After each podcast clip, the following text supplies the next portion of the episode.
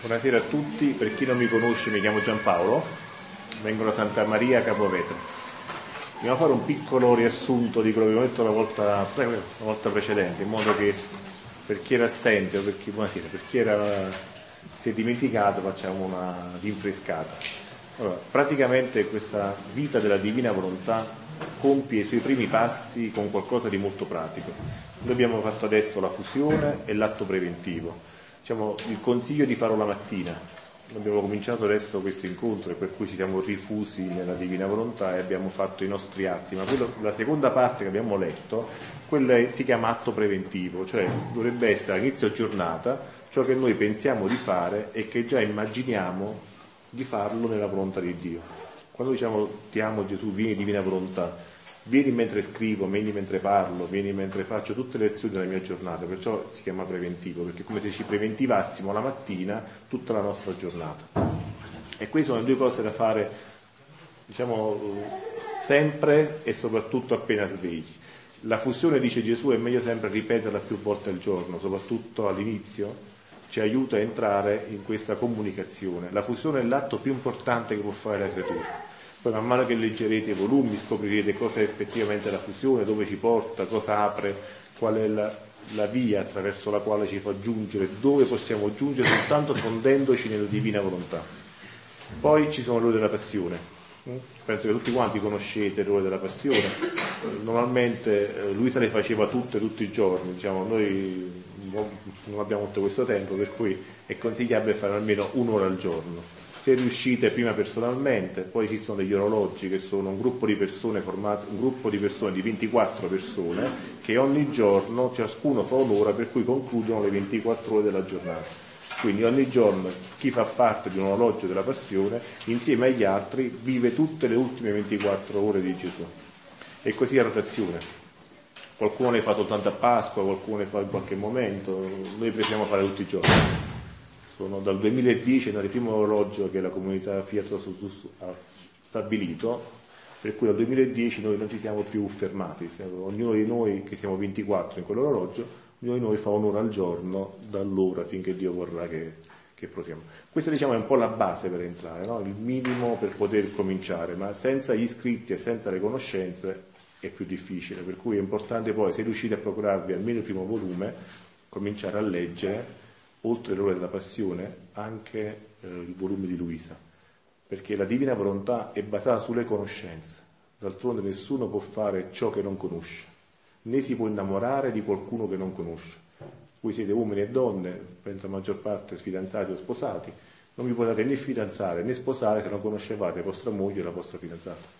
Questo è impossibile, no? E così anche la divina volontà, bisogna conoscerla, man mano che le conoscenze che sono sui volumi, non è ci non c'è da fare chissà quale grande sforzo. Pensate che Luisa, dicevamo un'altra volta, a stento ha finito la seconda elementare, quindi è scritta da una persona mediamente ignorante, nel senso che non è che ha questa grande cultura, ci sono anche degli, degli errori ortografici in quello che lei scrive, ma teologicamente suo, quello scritto è perfetto. Quindi dove grandi santi e grandi studiosi non sono giunti, Luisa con la sua seconda elementare è giunta perché Gesù era, lei, era lui a parlare a lei e ha rivelato ciò che nessuno ha mai rivelato. Questo dono della divina volontà, lo ripeto giusto per rientrare nel discorso, è un dono che hanno posseduto Adamo ed Eva prima del peccato originale, l'ha posseduto prima l'umanità, la mamma, la Madonna, e poi l'ha posseduto l'umanità di Gesù Cristo. Dopo di loro due, non c'è stato più nessuno che ha conosciuto questo dono. Infatti c'è un passo di Luisa, riportato anche dietro un volumetto, che non ricordo qual è, che dice Gesù a Luisa, vedi quante vite di santi vuoi, ma in nessuno troverai... Libro delle preghiere. Eh, libro delle preghiere, quello giallo se non mi sbaglio. Vedi quante vite di santi vuoi, nessuno troverai che ho parlato di ciò che ho detto a te, né ho fatto mai pregare come ho fatto pregare a te. Quindi non è, è presunzione nostra diciamo, di dire che nessuno ha mai conosciuto Gesù, esplicitamente che lo dice. E dice in un altro passo che sono 6.000 anni che lui sta aspettando che queste verità siano conosciute e che l'uomo torni a vivere in quella giustizia originaria quale, nella quale Dio l'aveva messo, cioè quel paradiso terrestre da cui Adamo ed Eva e noi tutti con loro siamo usciti col primo peccato originale e originante. Noi con il battesimo siamo rinnestati in Cristo, riceviamo la vita divina, ma fino adesso nessuno capiva cosa potesse significare. Mm? Ciascuno di noi è re, sacerdote e profeta. Se guardiamo le nostre vite, re non ce ne sono, profeti forse pochi, sacerdoti noi pensiamo al sacerdozio ministeriale, ma perché viene detto anche alle donne ci deve essere un sacerdozio battesimale differente da quello ministeriale, per cui bisogna riscoprire proprio l'origine della nostra fede. Questo è ciò che nel battesimo, cioè il primo giorno che siamo entrati in chiesa, ci hanno detto e che abbiamo in parte tralasciato. Questo è quello che vivevano Adamo ed Eva prima del peccato originale, circa 6.000 anni fa. 6.000 anni di lacrime, dice Gesù, di sospiri ardenti, perché voglio che le mie creature tornino a vivere così come io le avevo create. Il progetto originale del Padre, che per 6.000 anni è stato sospeso, deve essere attuato. Dice Gesù, è decreto della Santissima Trinità che questa vita della divina volontà scenda sulla terra. E dice un altro passo, aspetterò tutti i secoli fino a che non avrò i figli della divina volontà. Quindi è decreto, accadrà, succederà, così come è stata decretata l'incarnazione di Gesù Cristo, così è decretato il regno della divina volontà sulla terra. Per cui adesso dobbiamo soltanto capire se noi vogliamo far parte, vogliamo far parte di, questa, di questi figli o vogliamo tirarci fuori. Però il regno già c'è e si sta formando. È un già e non ancora, siamo in una fase, diciamo, di preparazione perché il fatto che ci sia stato Gesù e la mamma è segno certo che il regno sulla terra già c'è stato e che il regno sia su questa terra, detto nel Padre nostro, quindi nel cuore della nostra fede, nel cuore delle nostre preghiere, nel cuore del Vangelo, nel cuore della Bibbia. Noi chiediamo al Padre da duemila anni sia fatta la tua volontà come in cielo così in terra. Venga il tuo regno. Dice Gesù, se ho detto venga è perché non era ancora venuto completamente. Certo, c'eravamo io e la mamma, ma negli altri non c'era questo regno. E un re e una regina senza il proprio popolo, senza i ministri, senza tutto ciò che fa parte della corte, non è un vero re, un vero, non è un vero regno. Anzi, dice tu, si fa, spesso si fa al contrario. Prima si forma il regno e poi si dà il re. Invece siamo rimasti io e la mamma e stiamo aspettando che questi figli entrino a far parte di questa vita. Quindi come deve essere questo regno? Deve essere il regno come diciamo nel Padre nostro. Sia fatta la tua volontà come in cielo così in terra. Ma come si fa la volontà di Dio in cielo? o ce lo dice Gesù, o ci vuole che qualcuno moriva, andava in giro e poi tornava a raccontarcelo. Fino adesso nessuno ce l'ha venuto a raccontare. Per cui Gesù è venuto lui stesso a raccontarci com'è. Non si fa la volontà di Dio in cielo, si vive. Che vuol dire che si vive? Vuol dire, dice Gesù, come immaginate cos'è l'acqua per i pesci. Il pesce vive nell'acqua, nasce nell'acqua, vive nell'acqua, tutta la sua vita sta lì, mangia, dorme, fa tutto in quell'acqua. E così è la volontà di Dio per i santi del cielo, per i beati del cielo. Loro tutto fanno in quella volontà e nulla possono fare al di fuori di quella volontà che è vita proprio dei beati. Ed è vita di gioia, perché il paradiso è un luogo di gioia. E lui dice, io voglio che questa volontà mia sia fatta in cielo come si fa in terra. Allora, se guardate un attimo il mondo com'è, no? soprattutto in questi ultimi anni, vi sembra un paradiso simile al paradiso terrestre? come doveva essere il paradiso terrestre di Amedeva, o sembra più simile a un inferno? La domanda è scontata, anche la risposta, voglio dire. Anche la risposta è scontata. Eh, anche la risposta è scontata. Eh, e allora qualcosa è successo. Perché non riusciamo a recuperare quel progetto iniziale? Che cos'è che ci ha portato fino a qui? Perché per capire la divina volontà si deve capire anche che c'è qualcos'altro che è, è difettato in questo momento, che ha perso la sua funzione originaria, cioè la volontà umana. Dio ci ha fatto un grandissimo dono, che è la volontà umana o libero arbitrio, come volete chiamarla voi, cioè la possibilità di dire sì o no a Dio. Nessuno può farlo in natura, no? Il sole non può dire io stamattina sono stanco, non esco, lascio la terra al buio. L'albero non può dire io non voglio fare frutti quest'anno. Gli animali non si comportano con questa nostra libertà, né la terra, nessuna cosa creata è così. Noi possiamo dire no, oggi io non voglio e dicendo non voglio la prima volta, la seconda volta, la terza volta, nostra, la nostra volontà umana è cresciuta a tal punto da dire no a Dio e di chiamare diritto ciò che è delitto, diritto ciò che è peccato, facendo scomparire dalla faccia della terra anche la parola peccato. Se voi vedete televisione, non so, ascoltate programmi televisivi, non si parla proprio più del parola peccato, è stata bandita via Anzi, è il contrario. Per un eccesso ingiustificato di rispetto per tutto e per tutti, si giustifica il peccato. E questo ci ha portato oggi dove stiamo, il rifiuto di Dio, delle sue leggi, e dice Gesù in un passo, ma almeno fossero concordi l'uno con l'altro, contro di me tutti quanti, ma almeno concordi tra di loro, invece non solo vogliono uccidermi, ma poi si ammazzano anche l'uno con l'altro, per cui sono figli e fratelli uno contro l'altro e contro il Padre. Ed ecco che Gesù ci richiama a vivere in questa volontà, perché se tutti quanti vivessimo con una sola volontà, non ci sarebbero più guerre, non ci sarebbero più litigi, vorremmo tutti la stessa cosa. E desiderando tutti la stessa cosa, cioè quello che desidera Dio, quello che vuole Dio, la pace scenderebbe immediatamente. Perché dove nasce il conflitto? Io voglio qualcosa e qualcuno me lo impedisce, o voglio qualcosa di qualcun altro che giustamente lo vuole per sé. Qui nasce tutti i nostri problemi. Ma così nel piccolo, nelle famiglie, così col vicino, così nelle comunità, così nelle nazioni, così nei continenti, così tutto il pianeta. La guerra che sta in Siria, vi siete chiesti perché sta la guerra in Siria? Perché c'è una parte che vuole qualcosa e c'è l'altra parte che non vuole concederci. Al di là di chi abbia ragione o abbia torto, ma è sempre questo il problema.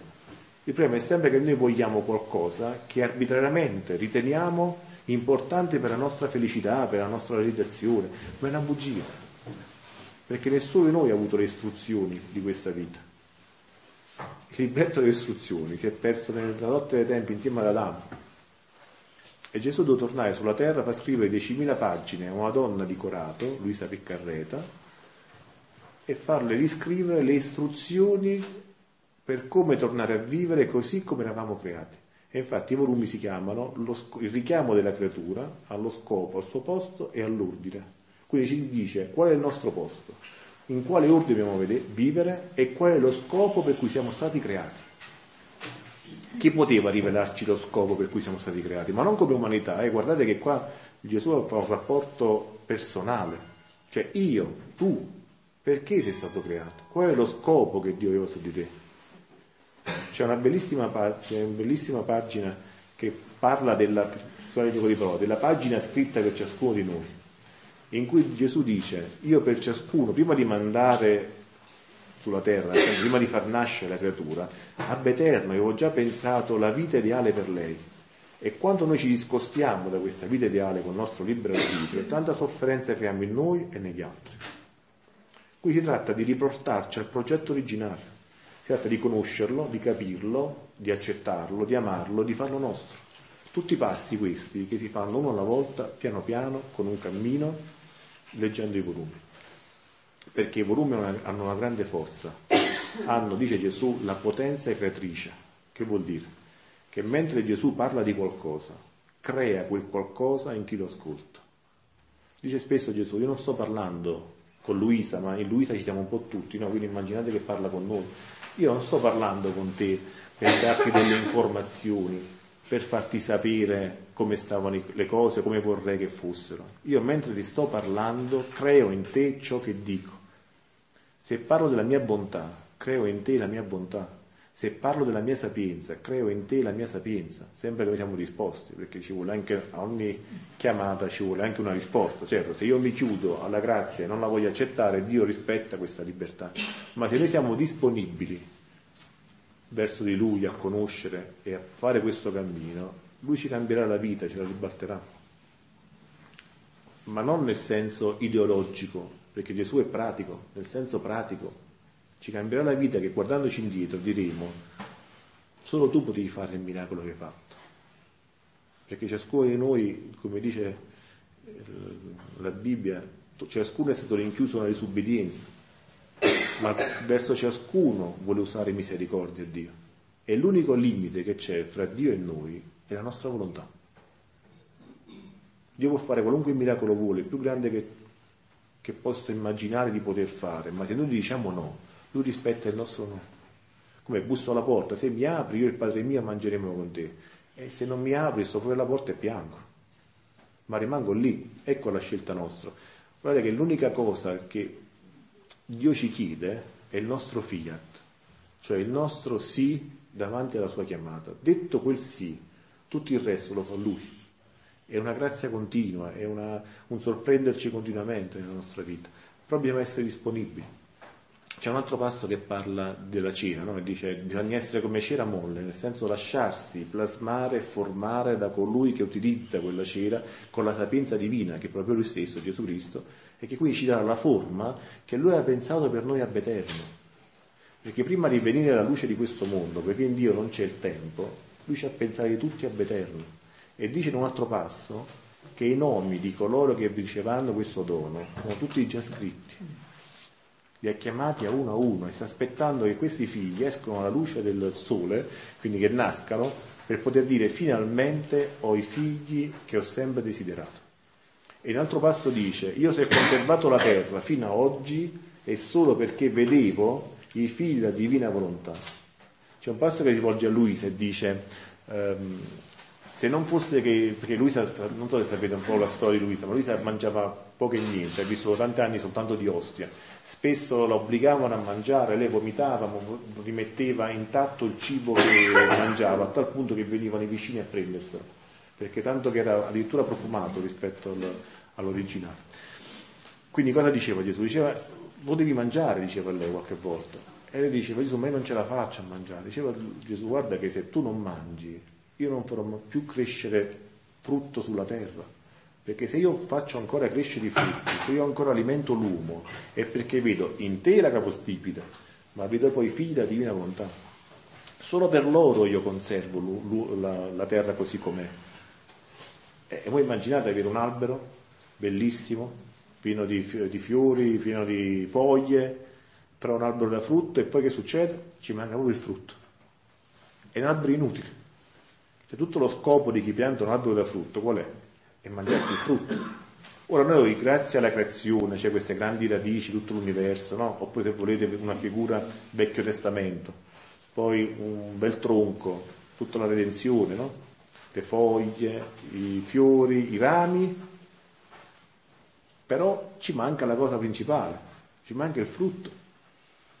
Ora il frutto, dice Gesù, è proprio questo, e che se è frutto che viene da Dio, dice lo riconoscerete perché ogni mia opera dà mano all'altra opera.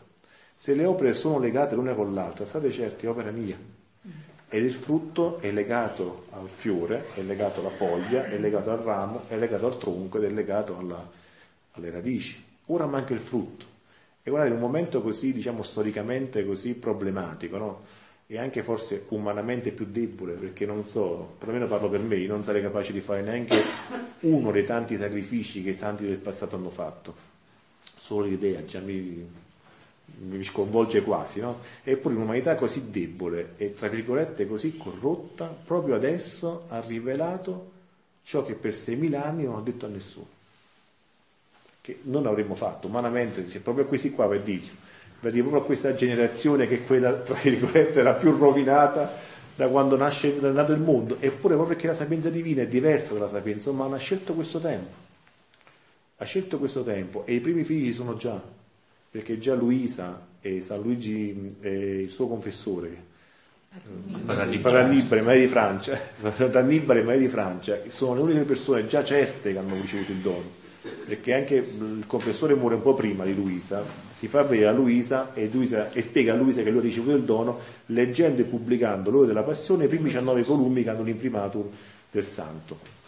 Quindi mo tocca a noi, bisogna conoscere, convincersi e cominciare a partire. E la lettura su questo è fondamentale. Eh, se, se, qualcuno può parlare di divina volontà può parlarne perché ha letto e ha riletto e ha studiato, non perché è roba sua. Questa è una dottrina, tra virgolette, che nessuno può possedere. È necessario leggerlo e perciò Gesù ha fatto scrivere.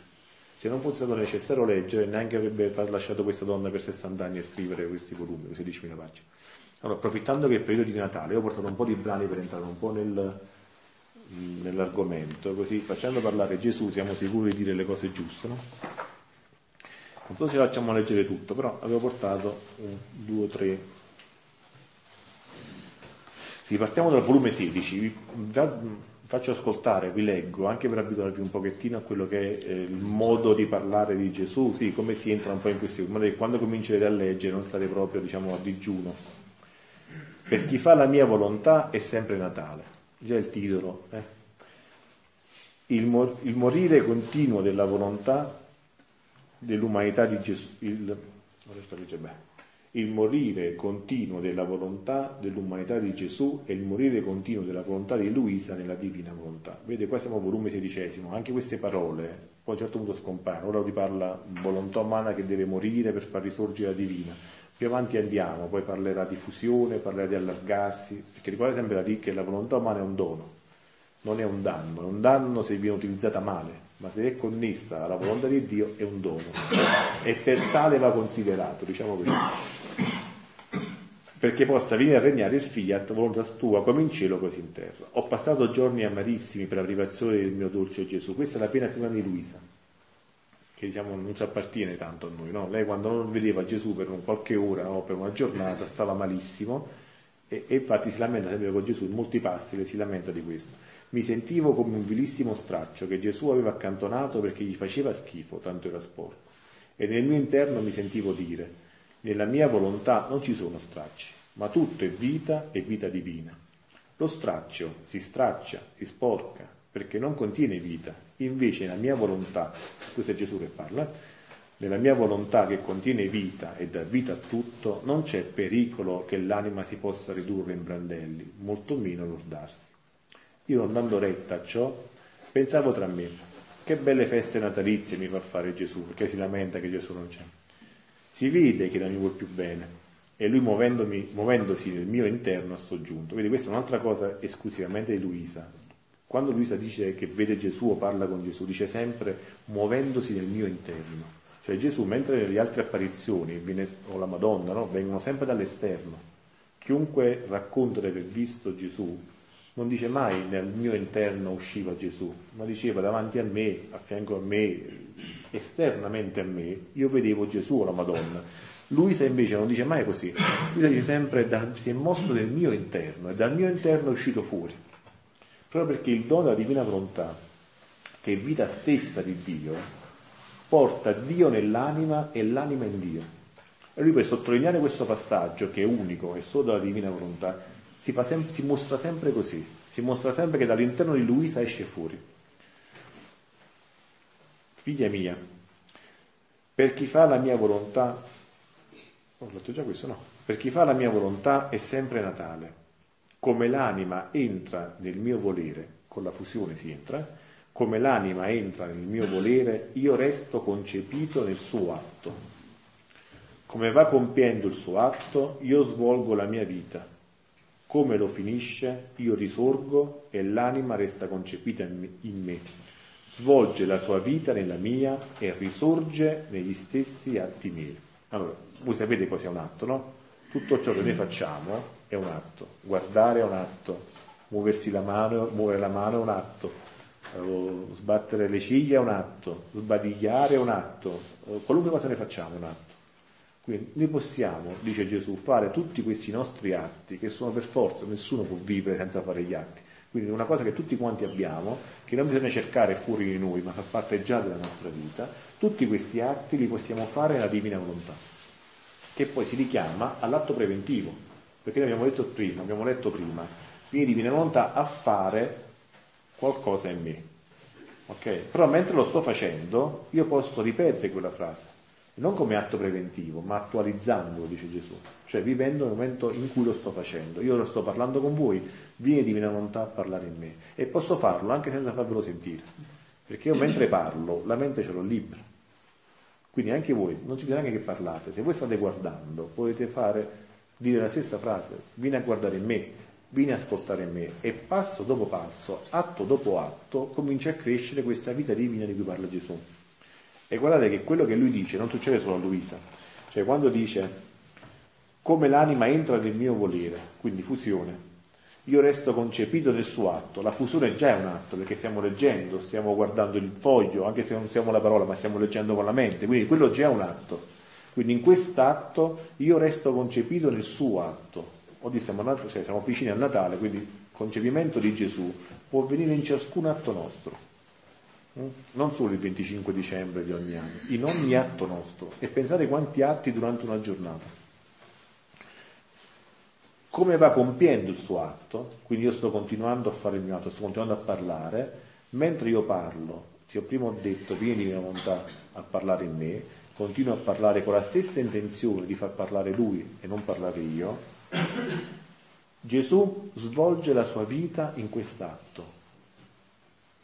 Sembra incredibile, eh? eh ma poi facciamo un paragone per capirlo, in modo che facciamo più, rendiamo più semplice. Come lo finisce? Non parlo più, io risorgo e l'anima resta concepita in me, svolge la sua vita nella mia e risorge negli stessi atti miei. Ora facciamo un paragone per capire, se no dipende una cosa aleatoria, diciamo. Che succede quando il sacerdote consacra l'ostia? Voi siete mai chiesti? Gesù nasce in quell'ostia. Prima non c'è, prima è solo pane ok? O solo vino se facciamo entrambe le, le specie, no? Solo pane e solo vino. Appena il sacerdote dice quelle parole, che una volontà duemila anni fa ha detto per primo, perché loro si rifanno al fatto che Gesù giovedì santo ha istituito l'Eucaristia, e se quella volontà non l'avesse fatto, neanche il sacerdote avrebbe il potere di poterlo fare, di attualizzarlo in questo momento, cosa succede? Che la vita di Gesù nasce in quell'ostia, cioè usando una parola tecnica, no? si transustanzia, cioè si cambia la sostanza, non è più la sostanza del pane e del vino, corpo, anima, sangue divinità di Gesù Cristo. Quindi Gesù nasce, ma poi che fa nell'ostia? Nessuno se l'è mai chiesto. Gesù nell'ostia cosa fa? Ci sono ostie che rimangono giorni e giorni, no? Nel tabernacolo, non è che tutte le ostie vengono sempre consumate al momento. E lì di cosa fa? Dice Gesù, io svolgo tutta la mia vita ripeto tutta la mia vita che ho vissuto sulla terra, atto per atto. E addirittura dice una cosa che è meglio forse che non capiti mai in generale, soprattutto a noi, e quando le creature mi ricevono, in alcune di loro io rivivo tutta la mia dolorosa passione. Se la creatura si avvicina a me e non è in grazia, si avvicina a me in peccato mortale, si avvicina a me ma pensa ad altro, si avvicina a me, ma non mi viene a prendere considerando che c'è un Dio davanti, ma pensando che, pane, che c'è un po' di pane o per chi fa entrambe un po' di vino, io subisco tutta la mia dolorosa passione. Chi mi flagella, chi mi sputa in faccia, chi addirittura mi, mi mette sulla croce. Mm? Allora, questo nell'osse succede. È chiara questa cosa nell'osso, no? perché essendo Gesù Cristo per forza il dire che succede. Dove sta la novità? Perché questo fa parte già diciamo, nostra, delle conoscenze cattoliche nostro, della nostra fede, no? dove sta la novità? Che dice Gesù, questa cosa, questo cambiamento di sostanza può avvenire in ciascun atto che fa la creatura, si ha le conoscenze per poterlo fare. Perché le conoscenze sono importanti? Perché se io davanti a un bambino che non sa cosa sto facendo, gli metto un'ostia consacrata, il bambino non capirà mai chi sta ricevendo. Cosa ha bisogno il bambino? Della conoscenza di sapere che quello non è una semplice ostia, un pezzo di pane, ma che in quel pezzo di pane è nascosto tutto Dio.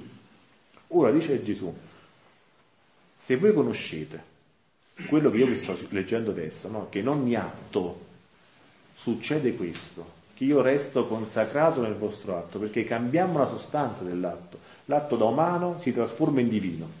Essendo divino non è più umano, nel senso che viene sottratto all'umanità ed è suo. In quell'atto, dice Gesù, io nasco, vivo e quando l'atto finisce risorgo. Così come succede con l'ossa, che l'ossa voi sapete che ehm, più o meno 15 minuti dopodiché si dissolvono le specie, per cui Gesù spesso è costretto a tornarsene al cielo. Questo è un altro discorso magari da, da accennarlo soltanto, dopo che quattro lo riprendiamo più profondamente. Qual è il frutto completo dell'Eucaristia? Perché dopo tante comunioni, 40 anni, 50 anni di comunioni, quando ci vedono uscire dalla, dalla Chiesa, la gente dice e tu sei il cristiano che sei appena comunicato? Cioè qual è la cosa più grande che Dio ci poteva dare se non se stesso nell'ostia, no? Eppure può succedere che questo non cambia la nostra vita. Perché questo non avviene automaticamente? Perché abbiamo una volontà. E se la nostra volontà è distante da quella di Dio, noi prendiamo Dio, ma dopo cinque minuti la storia è finita. Quanti rimangono in chiesa per, per il ringraziamento dopo la comunione? Quanti mentre ancora hanno Gesù dentro cominciano a chiacchierare in mezzo ai banchi della chiesa? perché la loro volontà, dice Gesù, è lontana dalla mia. Mi prendono quasi come un farmaco, come un medicinale, ma non ritengono, non ottengono il frutto completo di quell'Eucaristia. E allora qual è questo frutto completo? Il frutto completo è che noi andiamo a ricevere Gesù possedendo Gesù in noi, così che il Gesù in noi possa comunicarsi col Gesù nell'ostia. E non è costretto ad andare via, perché che succede? Se noi ci avviciniamo all'Eucaristia con la nostra volontà fusa nella divina volontà, cosa trova in noi? Se stesso. E non è costretto ad andarsene. Quando è costretto ad andarsene? Quando non trova lui, ma trova noi. Noi soli con la nostra volontà, con i nostri pensieri, con le nostre convinzioni, con le nostre problematiche, con le nostre cose da fare cinque minuti dopo. E quello che fa? Sta zitto, aspetta che l'ostia si consumi e torna al cielo perché non c'è posto per lui. E rifacciamo il Natale di duemila anni fa, perché non c'era posto in albergo per loro, non c'era posto in nessuna casa privata. E alla fine è rimasto dentro una grotta, con un bue e l'asinello che vivevano la divina volontà, che vivono la divina volontà, ma non con noi, perché non ci ha trovato disponibili ad accoglierlo. Ma un'accoglienza non è soltanto un'accoglienza fisica di aprire la porta, ma di aprire il cuore e aprire il cuore vuol dire avere una volontà che non è dissimile dalla sua. Ma se la nostra volontà è lontana da Dio, quando non è in opposizione, che già questo è un fare la volontà di Dio, quando non è in opposizione, lui è costretto ad aspettare e andare via.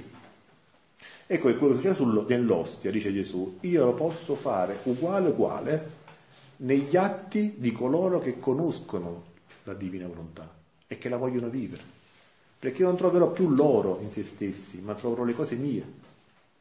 Non troverò più la loro volontà che si oppone alla mia, ma troverò una volontà che mi lascia operare. E se la volontà umana, unico limite fra Dio e l'uomo, mi lascia operare, io opero da Dio e faccio prodigi che l'umanità non ha mai visto. Lo so che adesso sembra difficile credere a questo, ma man mano che uno legge, approfondisce, va avanti, Gesù questa cosa lo dice in 36 volumi, e lo dice continuamente. C'è addirittura un brano che lui chiama Le osti viventi. Dice in un brano, ma secondo voi io preferisco stare in un tabernacolo spesso al freddo e al buio? O preferisco vivere nelle anime di coloro che ho creato affinché facciamo vita insieme? Ma anche umanamente, no? Chi non vuole stare da solo? Cioè, è meglio stare con qualcuno o stare da solo chiusi da qualche parte, magari anche al buio e al freddo. Cioè, vedete che Dio non è molto lontano dai nostri ragionamenti anzi è molto più vicino a noi di quello che noi pensiamo. Quindi se noi preferiamo stare con gli altri, stare in compagnia, perché Dio che ci ha creato dovrebbe pensarla diversamente? Allora perché non riesce però a fare? Essendo Dio, no, è onnipotente, perché non riesce a compiere questo? Perché io lo impediamo con la nostra volontà. Quando lui parla dell'incarnazione nella Madonna, no, in Maria, dice io quando mi sono incarnato nella Madonna non ho lasciato il cielo, perché la mia mamma già possedeva il cielo nel quale vivevo e tutto il cielo è sceso con me nella mamma, trovando il cielo della mamma. Ecco perché noi questo non è avvenuto ancora, perché lui non ha trovato il cielo, ha trovato la terra, è spesso terra fangosa, spesso terra puzzolente, spesso terra piena di spine, tutto ciò che è frutto di una volontà umana disgiunta dalla volontà divina. Ma non è una cosa irreversibile, questa è la grande, la buona notizia che Dio ci porta, no? È che non è irreversibile questo processo, anzi è un processo reversibile e che Lui sta aspettando che noi ci accorgiamo di questo cammino a per tornare all'origine, per tornare ad essere così come Lui ci aveva creati. E negli atti, che sono la cosa più vicina a noi, nessuno può dire è troppo grande quello che mi chiedi, se avesse detto andate tutti i mesi, non so, a Gerusalemme, eh, chi ci può andare? Gesù, questo è tutto quanto che fa. Cioè nessuno è libero per poter fare questo, ma non ci chiede questo. Ci ha chiesto ogni atto che voi fate e nessuno può vivere senza fare atti. Chissà in questo istante, solo in questa stanza, quanti miliardi di atti abbiamo fatto fino adesso, no? Quindi pensate solo ai miliardi di possibilità che abbiamo già avuto, che stiamo avendo in questo istante. Ma chi le sta usando? Quante sono state perse in questi momenti?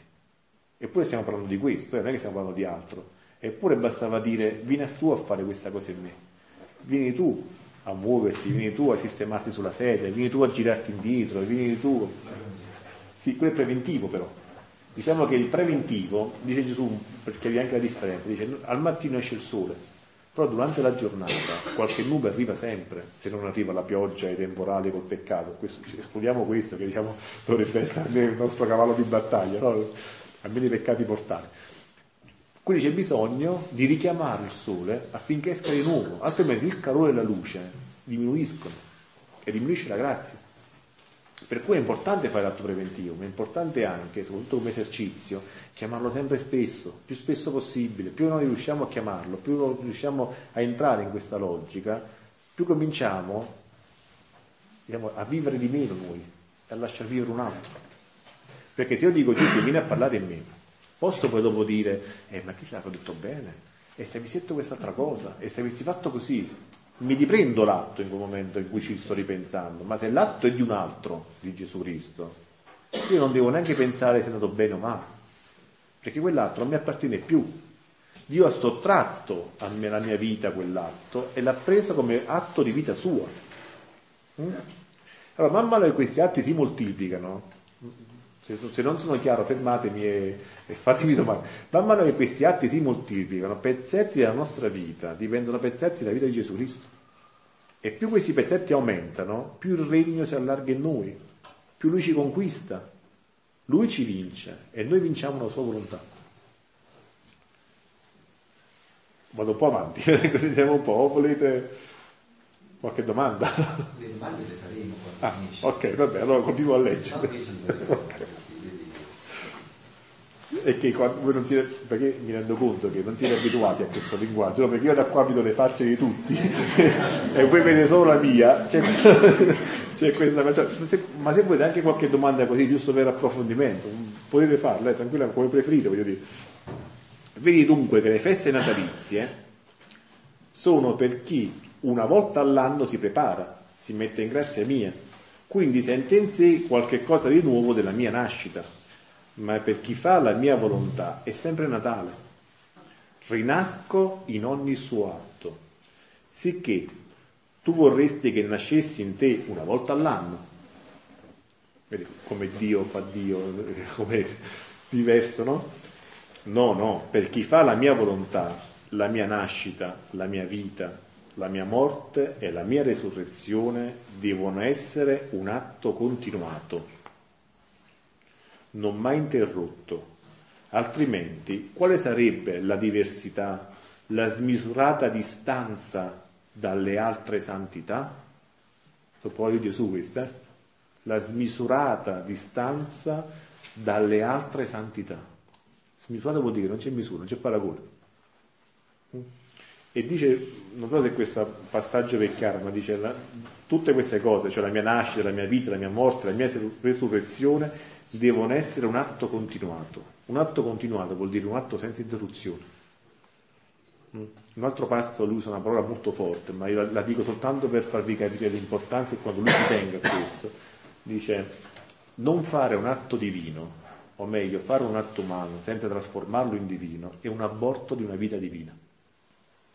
E tanti aborti facciamo per quanti atti umani facciamo. E sapete questo perché? Perché ogni atto, anche umano, ha sempre un inizio nel divino. Io non potrei muovere il braccio se Dio non mi concedesse quest'atto di muovere il braccio. Quindi l'origine è sempre divina. Lui mi dà la forza per poter fare quello che faccio, ma io non riconoscendolo, e facendo finta che la forza è mia, quindi vado a rubare, a scippare da Dio una cosa che è sua e la faccio mia.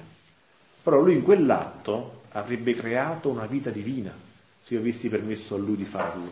Invece prendendolo come mio, prendendolo come atto umano, abortisco la vita divina. Mm?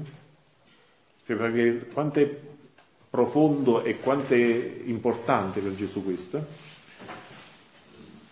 io nel sentire ciò mi sentivo più amareggiato e pensavo tra me, questo è Luisa che parla, quanta fantasia. Questo sentire non è altro che una finissima superbia. Guardate anche l'umiltà di Luisa, no? Qua siamo nel 23, quindi sono sedicesimo volume, siamo penso già più di 30 anni che parlo con Gesù. Eppure lei è ancora convinta che sia tutto superbia sua noi al contrario, se noi, se noi vedessimo, non dico Gesù, una luce, le scarpe di Gesù, ho visto la luce, là c'era la luce, a me ha fatto vedere la luce. Questo per dire come siamo distanti no? dal modo di ragionare dei veri santi. Questo sentire non è altro che la mia finissima superbia. Solo la mia superbia poteva suggerirmi e giungere fino a farmi scrivere tante cose sulla divina volontà. Gli altri sono buoni, umili e perciò nessuno è ardito di scrivere nulla. E mentre ciò pensavo, sentivo tale dolore da sentirmi schiantare il cuore e cercavo di distrarmi per non sentire nulla. Che lotta tremenda, fino a sentirmi morire. Onde, mentre mi trovavo in questo stato, il mio amato Gesù si è fatto vedere come se volesse dire altro sulla sua santissima volontà. E io, mio Gesù, aiutami, non vedi quanta superbia c'è in me? Abbi pietà di me, liberami da questa fine superbia. Io non voglio sapere nulla, mi basta amarti solo. E Gesù, figlia mia, le croci, i dolori, le pene sono come il torchio all'anima, e siccome il torchio all'uva serve per frangere e sbucciare l'uva, in modo che il vino resta da una parte e le bucce dall'altra, così le croci, le pene, come torchio, sbucciano l'anima dalla superbia.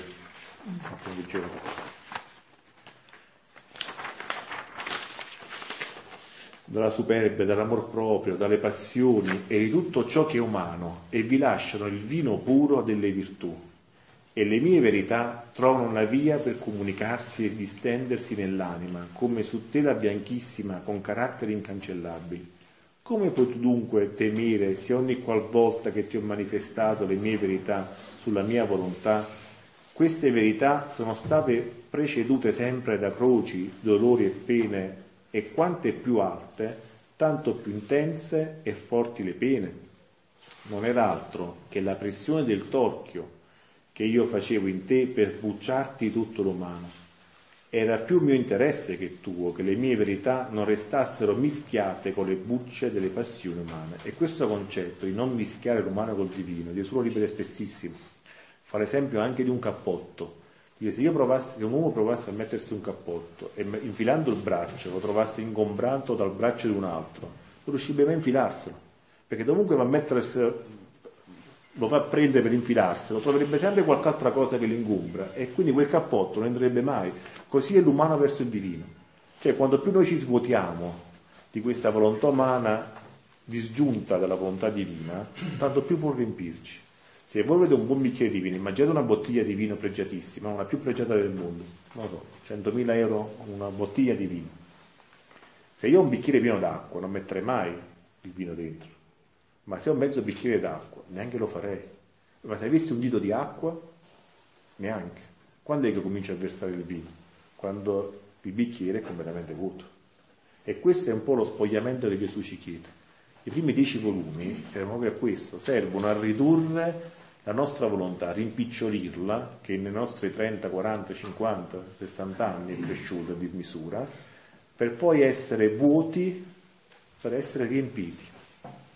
E questo vuoto si fa disconnettendo la nostra volontà dal nemico e dal mondo.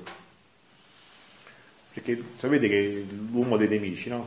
Il mondo, Satana, la carne, però c'è un nemico più grande di tutti, che è quello che apre la porta. Perché queste cose sono esterne. Per entrare nell'uomo c'è bisogno di un consenso dell'uomo. E il consenso lo dà la volontà. Quindi cominciando a chiudere un po' queste porte che abbiamo aperto in tanti anni, no? dicevamo l'altra volta anche i vizi e tutto ciò che diciamo fa parte del nostro modo di vivere, ecco che la nostra volontà si riduce. Riducendo la volontà noi possiamo connetterci più spesso a quella divina e connettendoci, connettendoci, Gesù si svuota anche di ciò che resta per riempirci della sua stessa vita.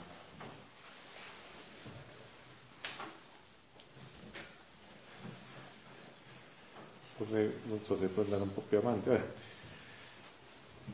Figlia diretta del mio volere, guarda dentro di me come la mia volontà suprema non concesse neppure un respiro di vita alla volontà della mia umanità.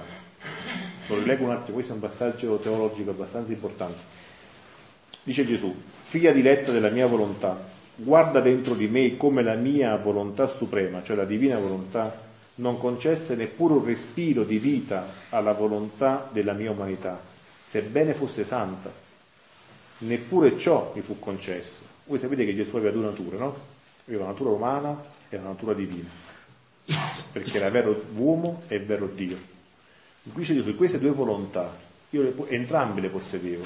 E dice, la mia volontà umana era santa, eppure la volontà divina, cioè lui come Dio, non volle fare neanche un atto con la sua volontà umana, anche santa. Non concesse neanche un respiro. Riuscite a capire questo passaggio? È chiaro questa cosa? Cioè lui stesso che una volontà, la nostra è corrotta, no? E infatti Gesù andato senza il peccato originale, perché essendo Dio non aveva nessun peccato. Noi ci viene tolto col, pecca- col battesimo, è tolto il peccato originale, ma inizialmente abbiamo una corruzione, nasciamo con una volontà corrotta. Lui dice la mia differenza dalla vostra era santa perché è lo stesso, è lo stesso Dio, per cui una volontà che non ha conosciuto peccato, neanche il ricordo di Adamo. Eppure, con tutte le mie volontà era così santa, la mia divinità non ha voluto che facessi neanche un respiro con la mia umanità, con la mia volontà umana. So se questa cosa si riesce a comprendere fino in fondo. E questo è il punto al quale noi. Questo è il punto al quale lui ci vuole portare. Ci vuole far capire cos'è la volontà umana e cos'è la divina volontà. Perché se devo cambiare il mio cellulare per un altro cellulare, devo farlo è meglio. Quindi devo conoscere qual è il difetto del mio cellulare, dire, vabbè, il mio cellulare è bello, per dire. Però poi c'ha questi difetti qui, per cui me ne compro uno che è migliore. Ora io per chiedere la vita di un altro, devo sapere quali sono i problemi della mia vita, devo riconoscere le problematiche che ci sono nella mia vita per desiderare una vita migliore. Quindi è importante capire che tutti i mali che, hanno, che abbiamo vissuto fino a questo momento sono tutti stati frutti della nostra volontà.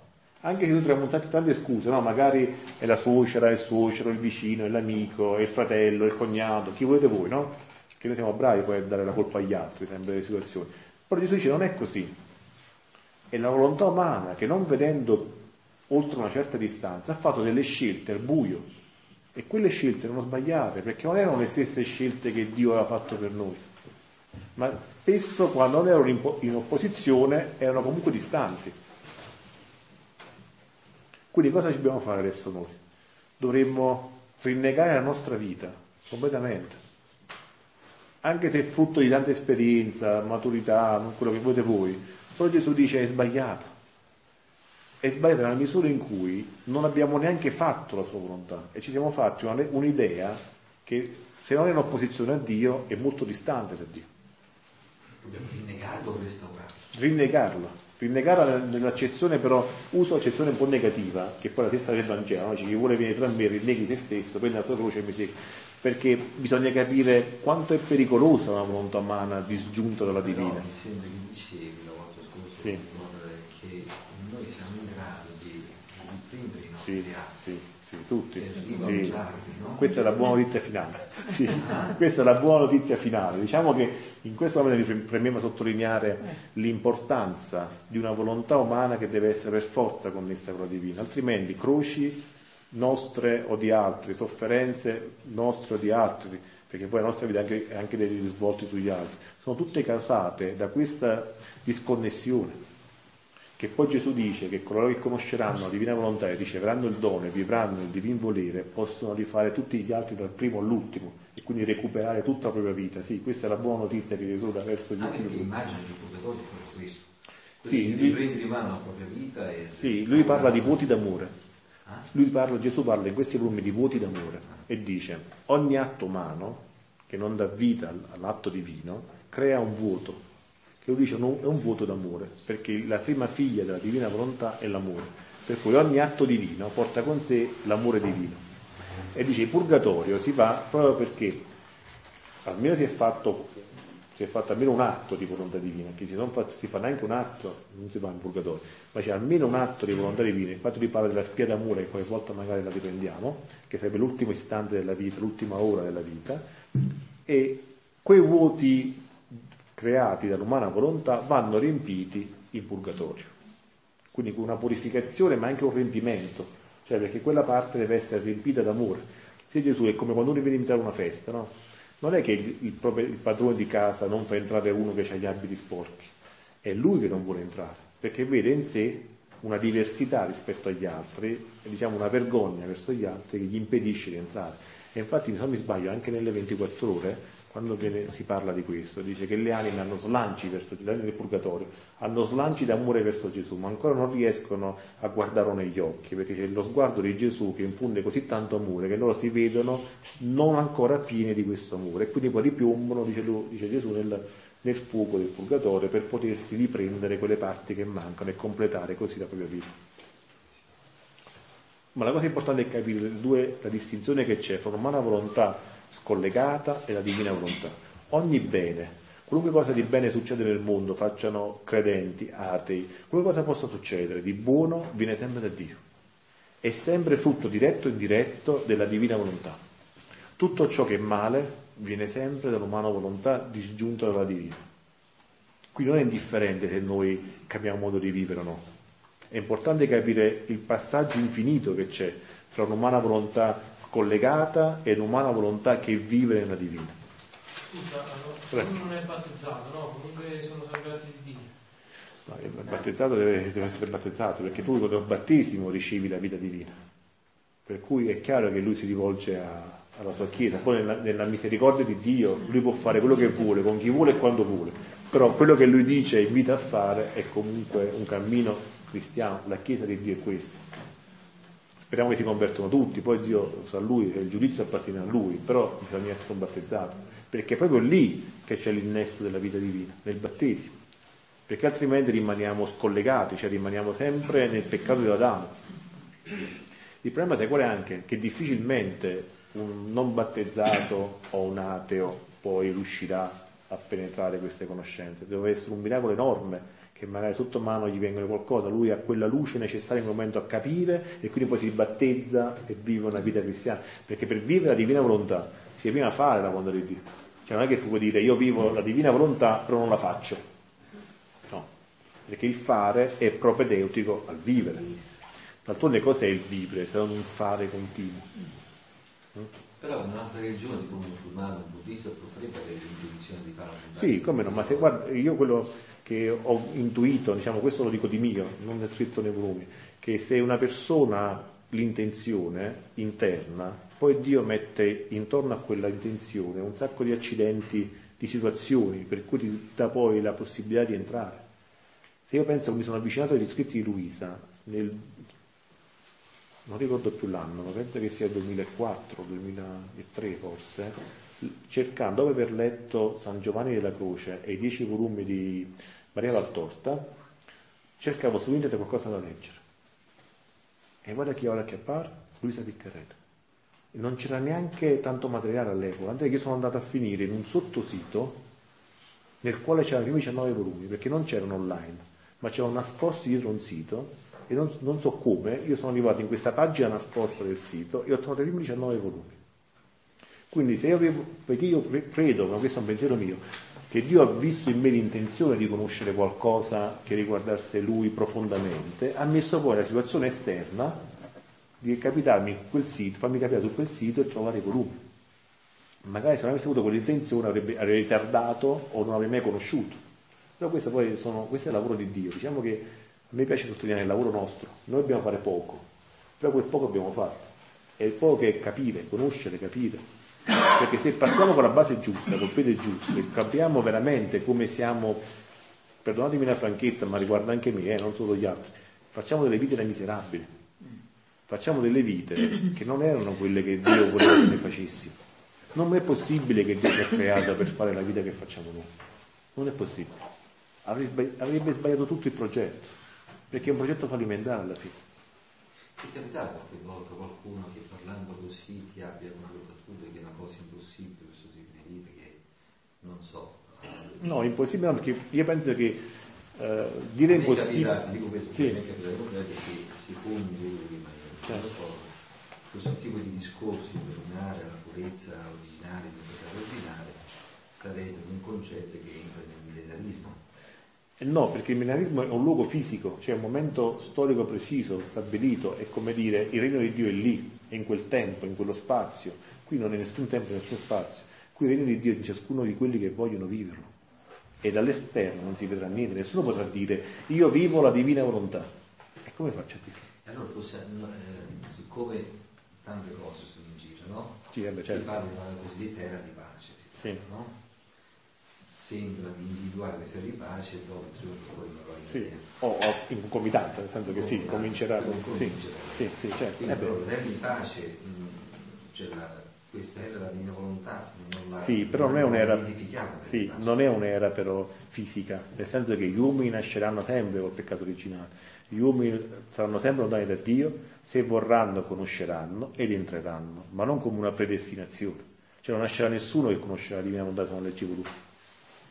Cioè l'Adamo non nascerà più. Il progetto di Adamo ed Eva è un progetto finito 6.000 anni fa, po- pochi anni dopo essere cominciato. L'uomo continuerà a nascere peccatore, così come siamo tutti noi, peccatore col peccato originale, rifiutando Dio. Poi se vorrà, potrà.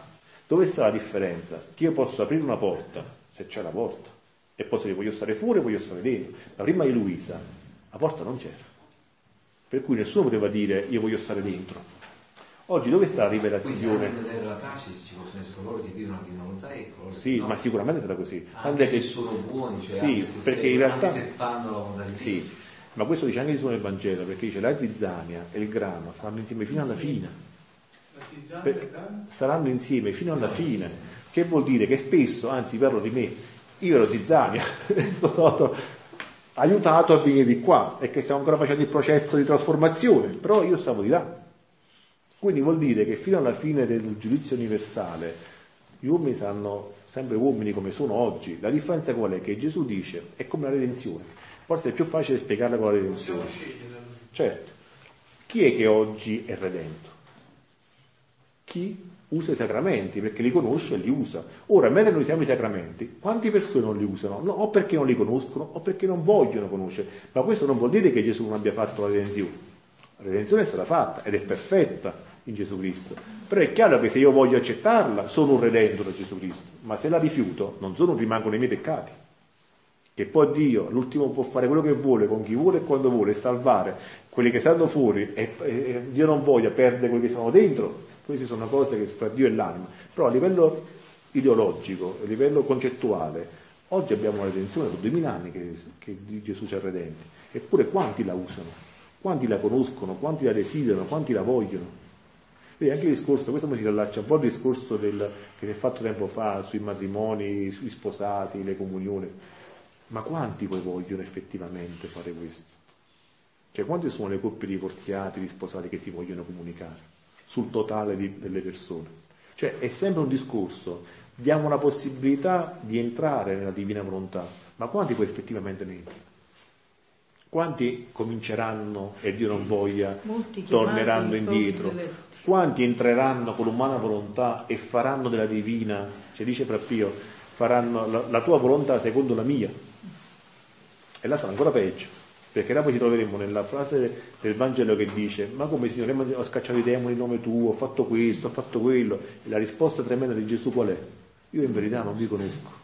E non sia mai lo dicesse da chi ha conosciuto la divina volontà, sarebbe stato proprio il fallimento dei fallimenti. Era meglio forse non conoscerla se eravamo destinati a questa, più che destinati, se sceglievamo questo tipo di soluzione finale. Questo significa, questo per dirvi, che non ci sarà mai un'era in cui vedremo, dal 2020 al 2030 regnerà la divina volontà. No, regnerà e già regna in colore in cui regna, ma è un fatto fra l'anima e Dio, non è un fatto che esternamente si può vedere ma neanche l'anima stessa può vedere, può vedere quanto desidera vivere, quanto oggi conosce di questa divina volontà. Sì, però se tu dici che eh, saremo come Adamo ed Eva, no?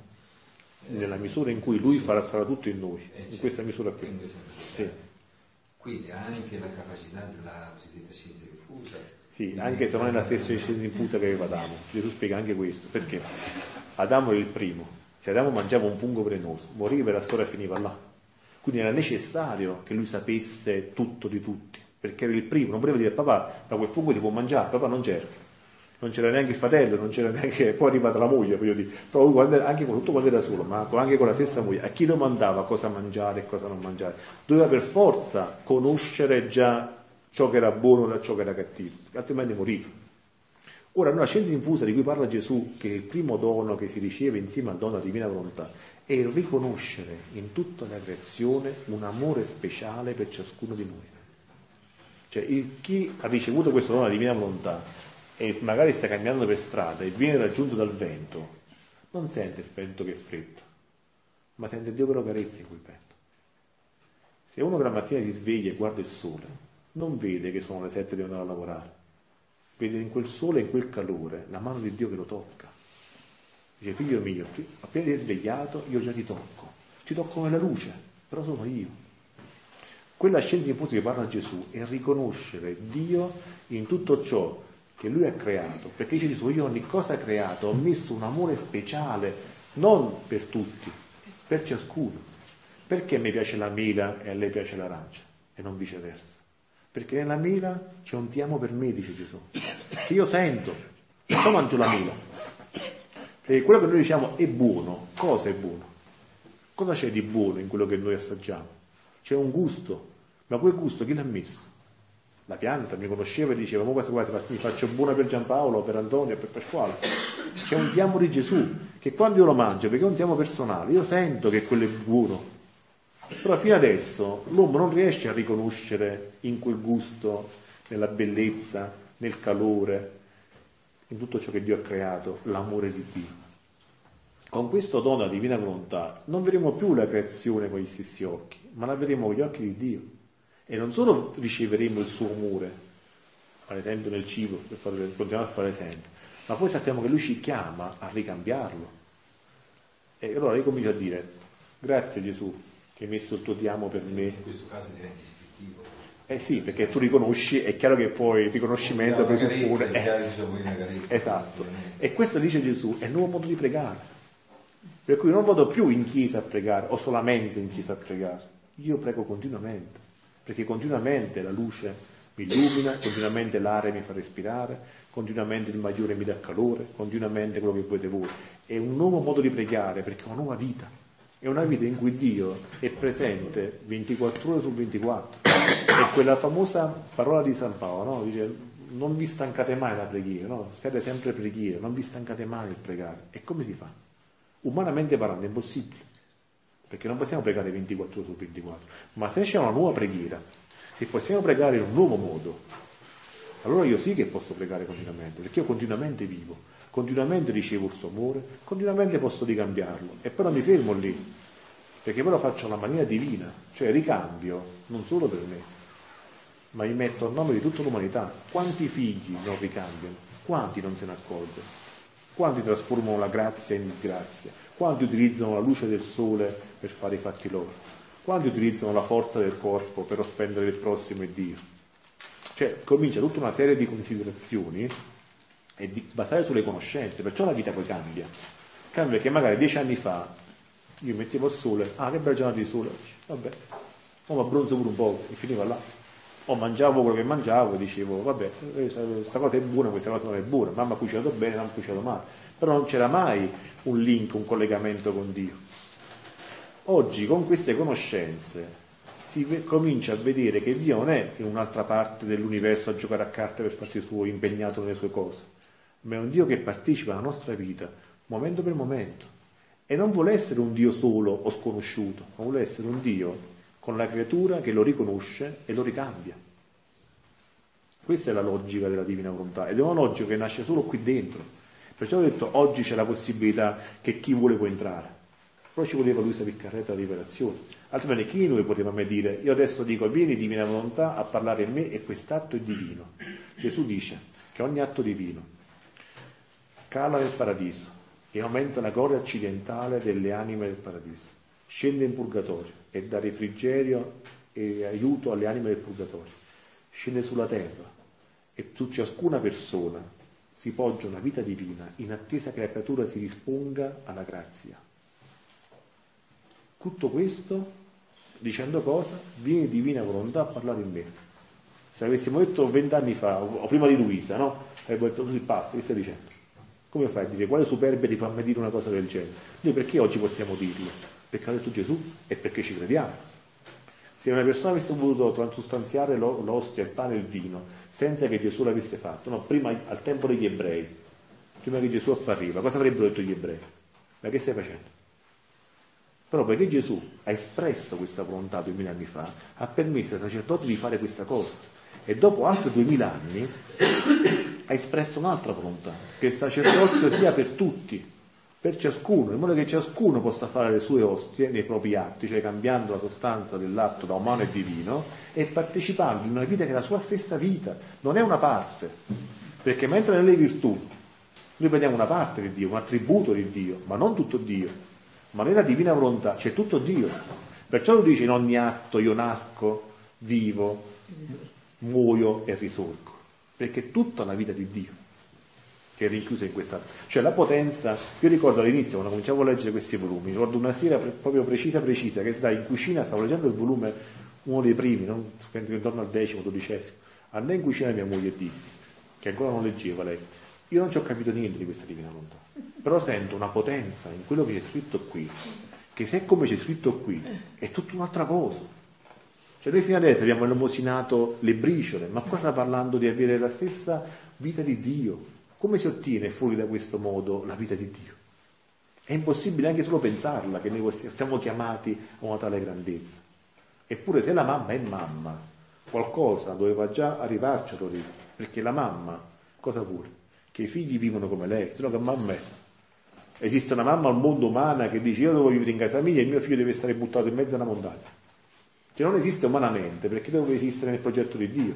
Quindi se la mamma è stata così perfetta, è stato un progetto realizzato in pieno, no? dal, primo, dal, primo, sospiro all'ultimo, all'ultimo istante prima di andare al cielo, voglio dire, quel progetto deve essere in qualche maniera ripetibile nei figli.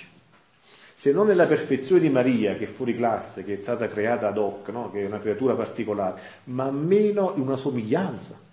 Ma lo stesso, lo stesso Bibbia ci dice quando nella Genesi, no? quando Dio ci crea, come ci crea? È immagine e somiglianza.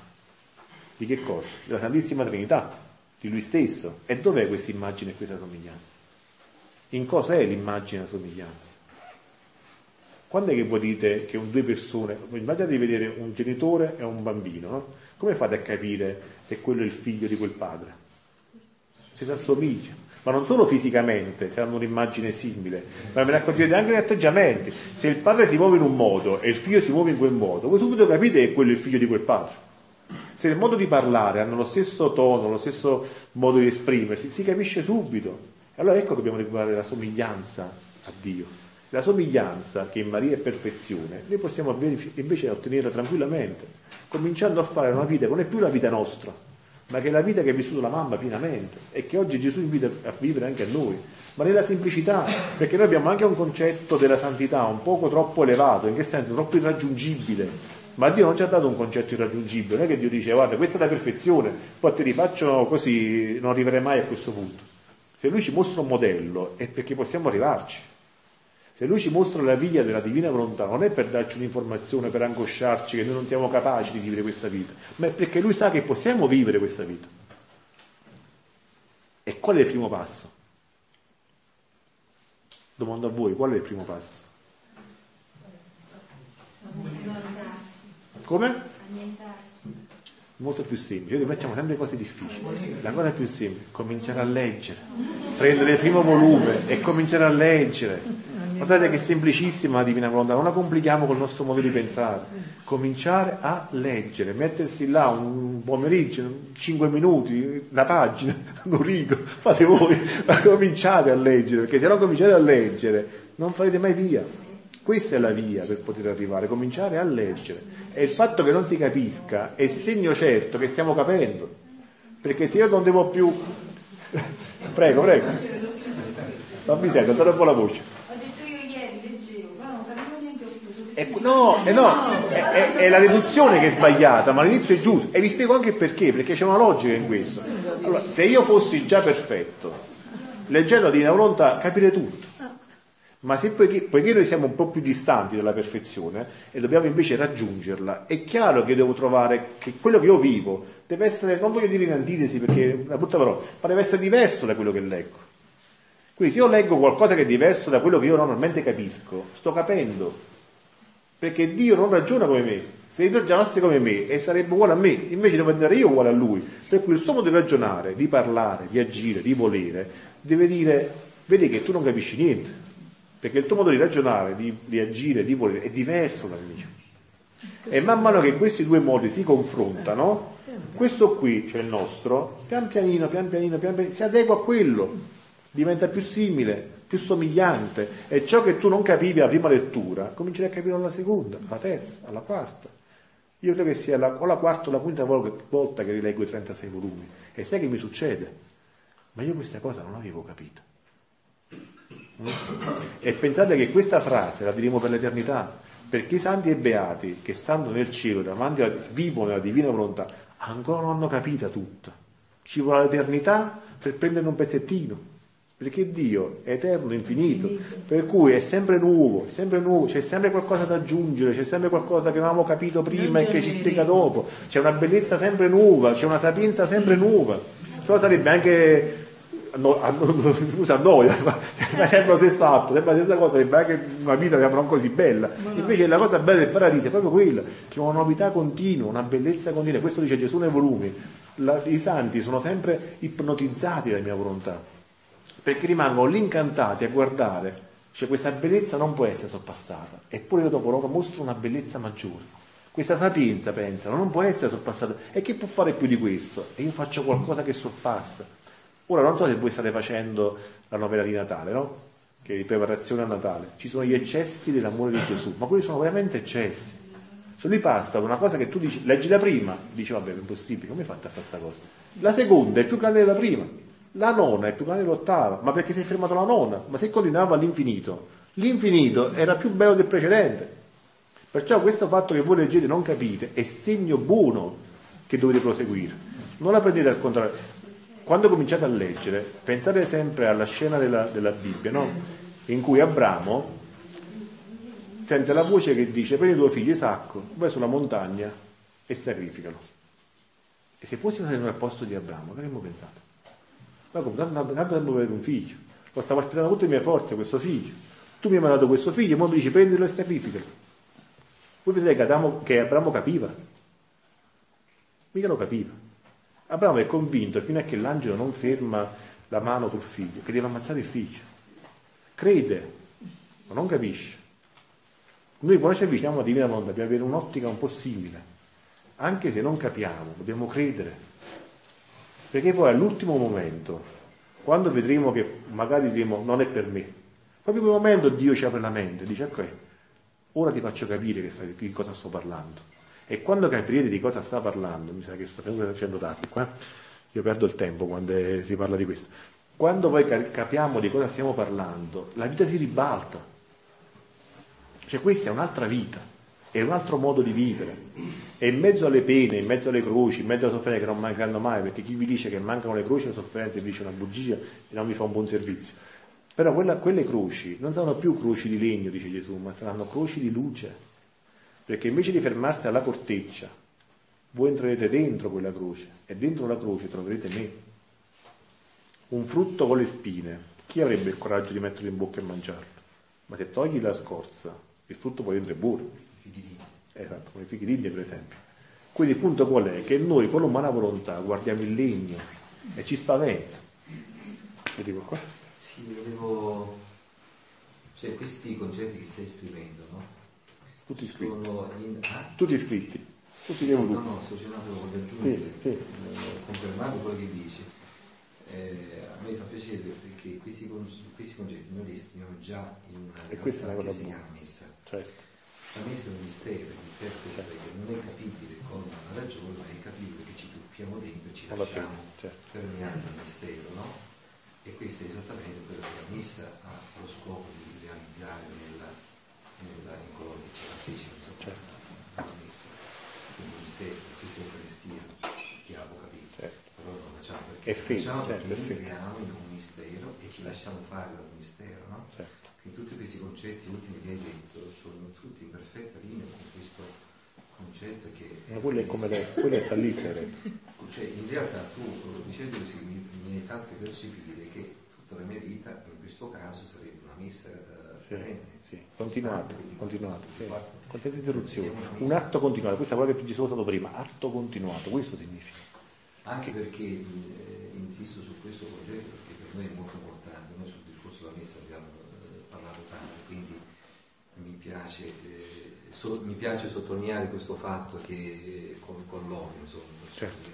perché il, eh, la messa trasforma proprio l'uomo e ci pone in questo tipo di discorso appunto perché è un'azione di Dio su di noi a differenza delle varie preghiere che noi andiamo facendo nella, e quindi è l'azione di Dio su di noi che ci, che ci, che ci trasforma. In tutti questi concetti che hai espresso eh, ci fanno eh, comprendere proprio che Gesù è venuto per questo motivo, no? Sì. La divina volontà sì. E Gesù di fatto dice un'espressione del Vangelo, è giunta la mia ora, che devo dire? Padre, non dammi questa ora, ma io per questa ora eh, sono venuto. E questo è il distanza, che lui eh, raccoglie, la, a realtà dice, io per questa ora sono quindi vuol dire che, come dicevo prima, tutta la sua vita ha un senso, perché è collocata, è collocata in quell'ora, è collocata. Quindi quello assorbe tutta la vita di Gesù, dal concepimento fino alla, alla risurrezione. Certo. No? Viene eh, collocato in quell'ora e quell'ora diventa perenne nella, in un rito umano che però porta in sé la, il mistero divino, no? sì. che è la messa. È perfetto. Eh, quindi questo e con gli stessi occhi si guarda la divina volontà. Ah? Con gli stessi occhi si guarda la divina volontà. Sì. Con questo approccio. È proprio questo l'approccio. Però ecco, anche dici non vedo Gesù nell'Eucaristia, sì, nessuno di noi lo vede, no? però si sente. Però se permettiamo la vita cambia. Se ci lasciamo plasmare non siamo più quelli di prima. E così anche la divina volontà. Cioè se permettiamo a Dio di operare in noi, farà miracoli che noi non possiamo neanche immaginare. E tra, le nostre vite saranno completamente ribaltate. E c'è pure cosa abbiamo fatto di così eclatante, no? Quale pellegrinaggio a piedi che abbiamo fatto? Quale sacrificio enorme abbiamo fatto? Sapete qual è il sacrificio? Di leggere una paginetta al giorno, magari due tu, eh, questa è una domanda che fece l'altro giorno Sandra e quindi te la faccio. Però volevo fare lei a te, ma ah. non si lo dove sta ubriaca, non lo parlo, allora faccio no? E allora dice, tu parli di tutti questi concetti, no? Sì. Ma tu noti in te la differenza di dieci anni fa sì, e oggi allora, in questo tipo vi, vi rivelo anche un segreto. Il pensiero di sé è già volontà umana. Premesso questo, è già volontà umana. Nella divina volontà si pensa a tre cose principalmente, anzi esclusivamente, la gloria di Dio, la salvezza delle anime, degli altri e l'avvento del regno. Qualunque pensiero al di fuori di questo è umana volontà. Per cui non dovrei mai chiedere, queste domande non dovrei mai rispondere però per, far, per entrare diciamo nella, nel, darti soddisfazione risponderti no, non è tanto chi è la persona? sei tu la persona non è tanto per la soddisfazione è perché c'è un'ansia no? la domanda c'è un'ansia cioè noi in questo momento stiamo percependo l'importanza della cosa però siamo in pallone eh certo. e allora l'ansia è ma eh, sarà eh, realizzabile, bene, sì. eccetera, allora, eccetera. Gesù, Gesù nei passi dice, invece di risponderti, che non vuole che ti rispondo, vuole che ti dico questa cosa qua, dice il segno certo che l'anima vive in questa divina volontà e comincia a dire è la pace perenne, imperturbabile, e a non pensare più a se stesso. Il pensiero di sé scompare nell'anima, non sa parlare di sé. Addirittura Don Pablo dice, padre Pablo dice in un suo una delle sue catechesi, se venisse Gesù qua e mi domandasse, figlio mio, dimmi qualcosa di te, noi dovremmo rispondere, Signore, ma io che ne so di me? Chiedimi di te, fammi parlare di te, di me non voglio sapere niente. Quindi il pensiero di sé è proprio l'ultima cosa che deve entrare nella divina volontà. Quindi diciamo gli effetti della divina volontà, la pace, l'imperturbabilità, il desiderare sempre, voler vivere questa vita, di voler conoscere sempre più, essere assetati di Gesù Cristo, perché poi anche nella nostra vita, se io per esempio sono uno che non va a messa tutti i giorni, e questa vita non è proprio piena, piena, piena, bisogna fare anche quei passi che poi sono necessari per una comunicazione reale, non deve rimanere un fatto ideologico, se io non prego mai, non ho momento di preghiera, non faccio della passione, non leggo, non vado a messa, rimane una chiacchiera cioè la divina volontà del sapere in te che cosa aveva cambiato. Sì. Perché eh, molte volte noi sentiamo parlare, è facile, faccio, allora io sono un buon cattolico, sì. poi mi trovo e parla No, però io ho messo poi qualche non ci va. Cioè, tu sei fidanzata, sposata? Sposata. Sposata. Sposata con due figli. Come fai a capire come hai fatto a capire se tuo marito era per te?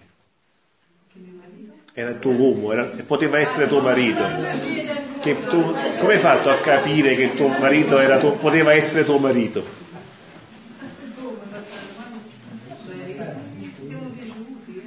Uno, l'hai conosciuto.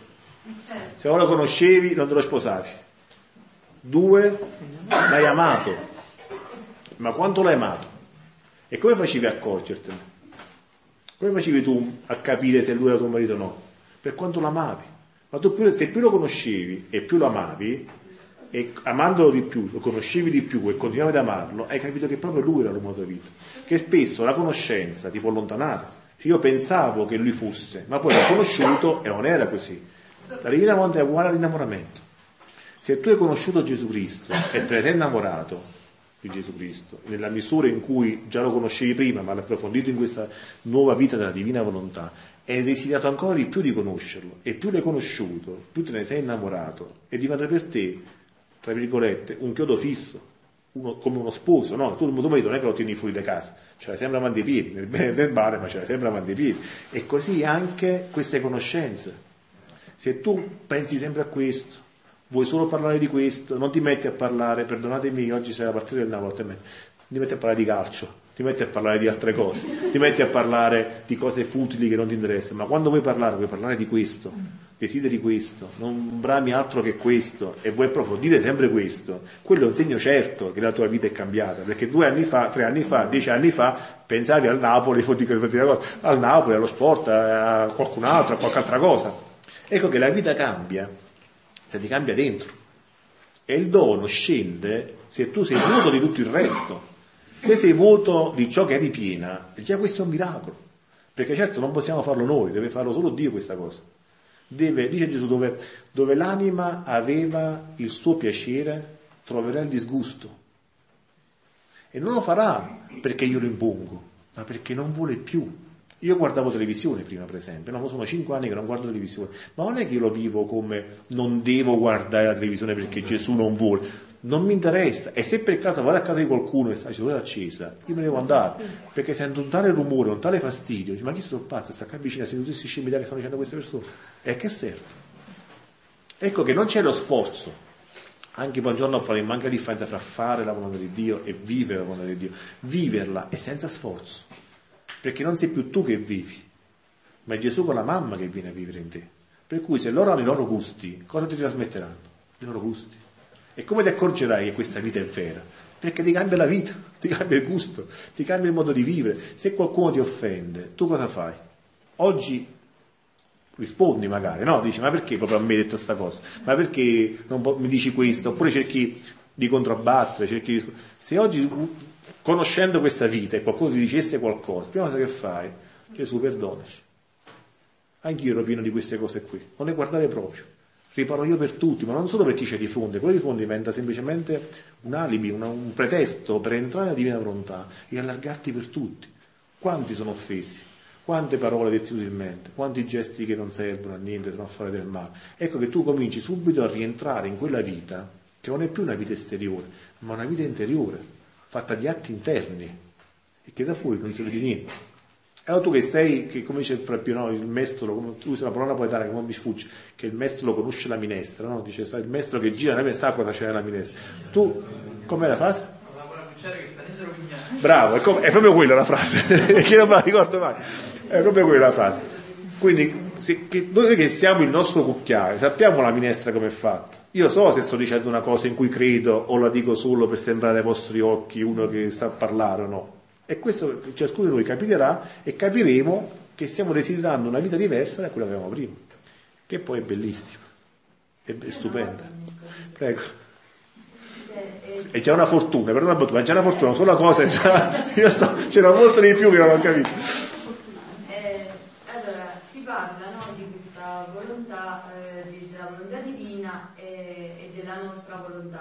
siamo abituati a, a, parlare del bene e del male. Cioè, fino adesso io non, eh, eh, come se, se, il male non c'è più.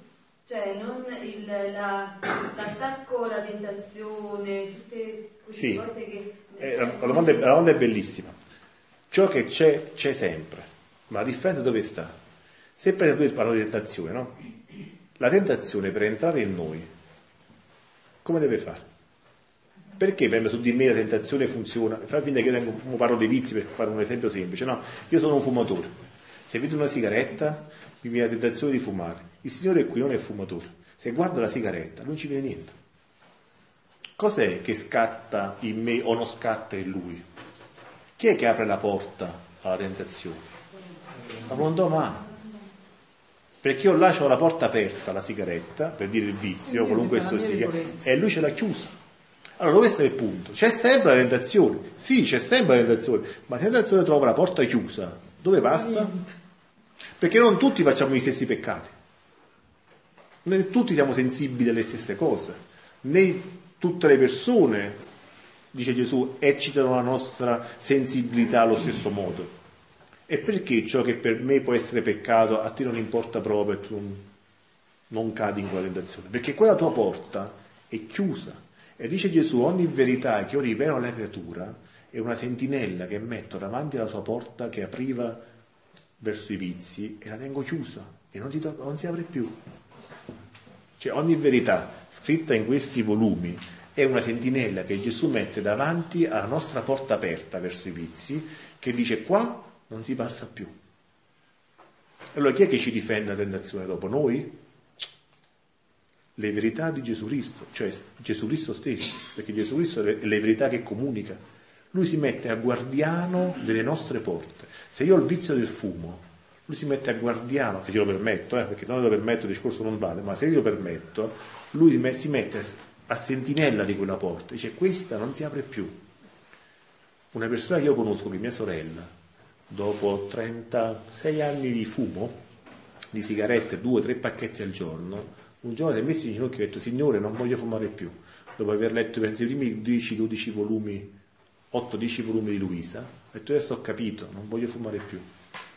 È stata male dopo, ha avuto problemi dovuti al fatto che non fumava più, ma la porta è stata chiusa e non si è ancora riaperta. Sono passati anni adesso. Ma perché la forza era la sua, poteva farlo anche prima se aveva la forza era la sua, ma perché leggendo le verità totalmente entrate in lei, che sono ad un'altra vita. E Dio può tutto. Chi può impedirglielo? Certo. Solo io. Ma se io sono d'accordo con lui, il male, il peccato, Satana, i diavoli, gli uomini diavoli, tutto quello che volete voi, cosa possono davanti a Dio? Niente. Per cui tutto sta nel chiudere la volontà umana al mondo e a Satana. Chiusa la porta della volontà umana verso queste due, è aperta la divina volontà, automaticamente finisce tutta la vita di prima. Non c'è nessuno sforzo. Cioè, è questa la novità, e perciò è per noi, perché se c'era da fare sforzo, dove andavamo noi che non riusciamo a fare niente? Chi noi era in grado di fare un minimo sforzo per poter entrare in questa vita? Nessuno. Avremmo detto non è per noi, questa è la vita per i santi, ma che, che abbiamo a che fare noi per i santi?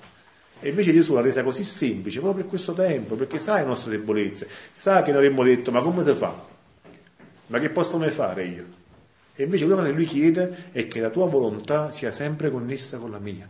E se vedi che per qualche incidente di percorso si è sconnessa, corri subito dal sacerdote, confessati e rientra. Perché io per te ho già versato il sangue, vedi il vantaggio che abbiamo noi verso Adamo, no? Qual era? Che in Adamo, Gesù, le pene di Gesù Cristo, tutta l'opera della redenzione era in potenza, non era in atto. Noi abbiamo la fortuna che sono duemila anni che Gesù ha buttato il sangue per noi e quello che Gesù ha fatto per noi è in atto. Per ogni peccato nostro Gesù ha già buttato il sangue. Che dobbiamo fare noi? Rientrare con i sacramenti. Adamo è uscito, ha fatto un peccato suo, dice Gesù. Adamo un peccato ha fatto in vita sua e quel peccato gli è costato tutta la vita. Non poteva confessarsi e rientrare nella divina volontà, il dono l'ha perso. Noi no, abbiamo questa grazia infinita che i sacramenti oggi, no, come dice, nella notte di, di Pasqua, no? felice colpa, che ci ha meritato così grande Redentore. Perché felice colpa? Perché noi oggi, eh, perché noi oggi, se pecchiamo, abbiamo chi ci fa rientrare nella sua grazia. Ma prima di Gesù, Adamo, ad Eva, non le tenevano queste grazie. Perciò è tutto molto più semplice di quello che noi pensiamo. E il fatto che non capiamo non è un elemento che ci deve fermare, ma deve essere un elemento che ci fa proseguire. Perché vuol dire che c'è un'altra vita che stiamo a scoprire, che non, non ci appartiene, è distante da noi, per cui non la riusciamo a riconoscere, non la capiamo.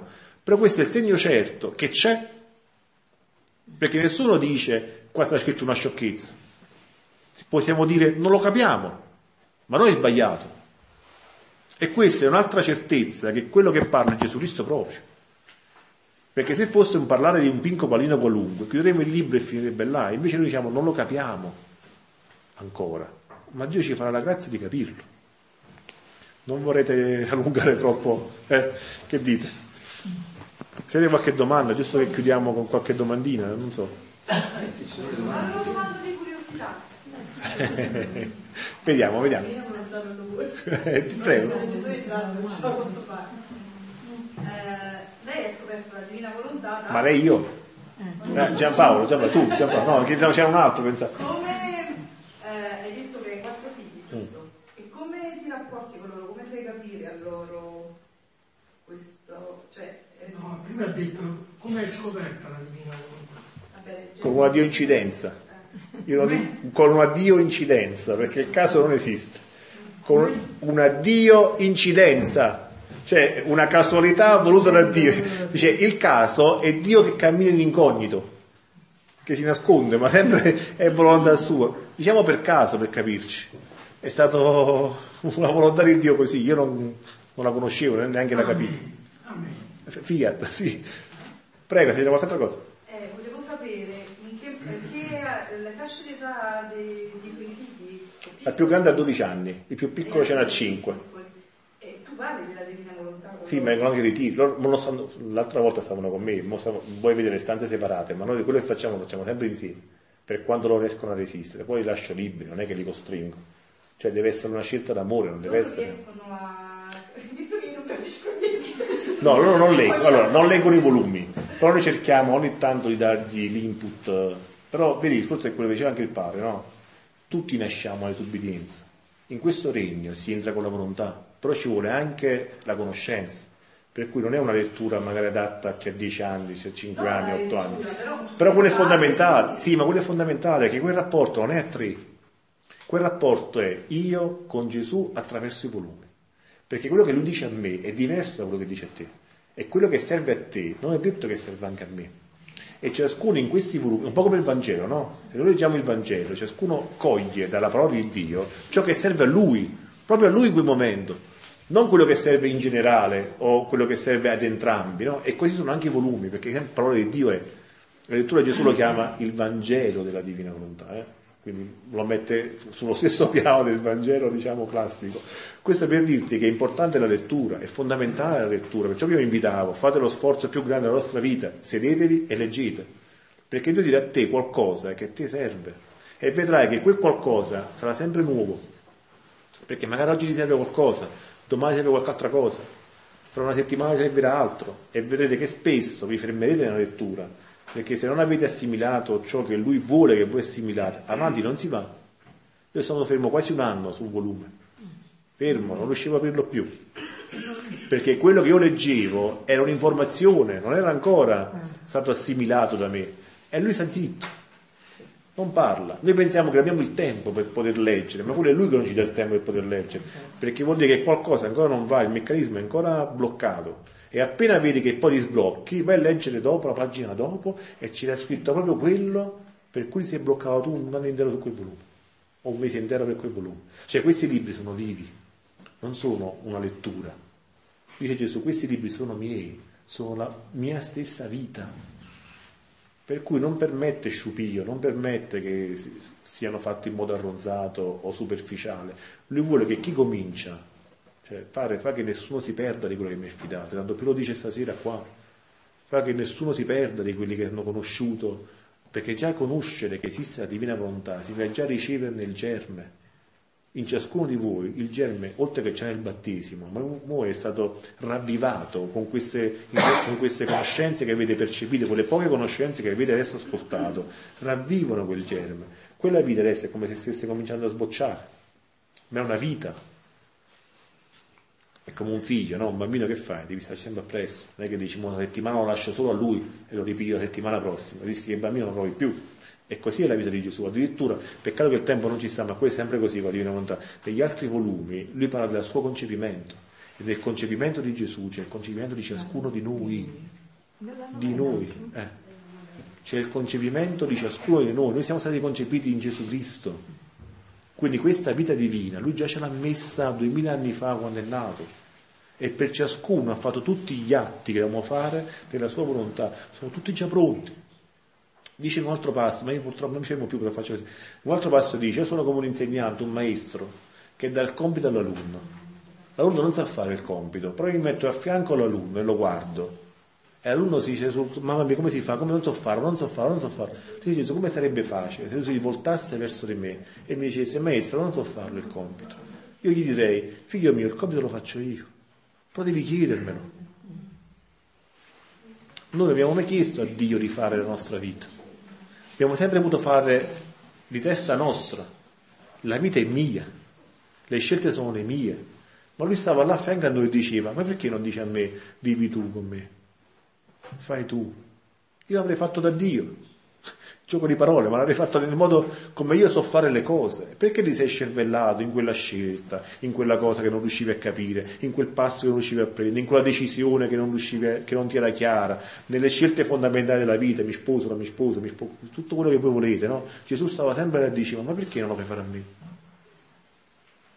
E ora, diceva il padre giustamente, noi possiamo recuperare tutto tutto, dove c'è stato il peccato, Dio ha scritto solo misericordia, nessuno può leggerlo più. Sugli altri atti possiamo trasformarli tutti, non solo i nostri, ma anche quelli degli altri possiamo smaltare. Ma questa è un'opera che potete fare se conoscete, se no continuiamo a perdere tempo avanti alla televisione. Cominciamo a leggere. Che dite? Primo passo è stato fatto, vabbè. Il Mau buat.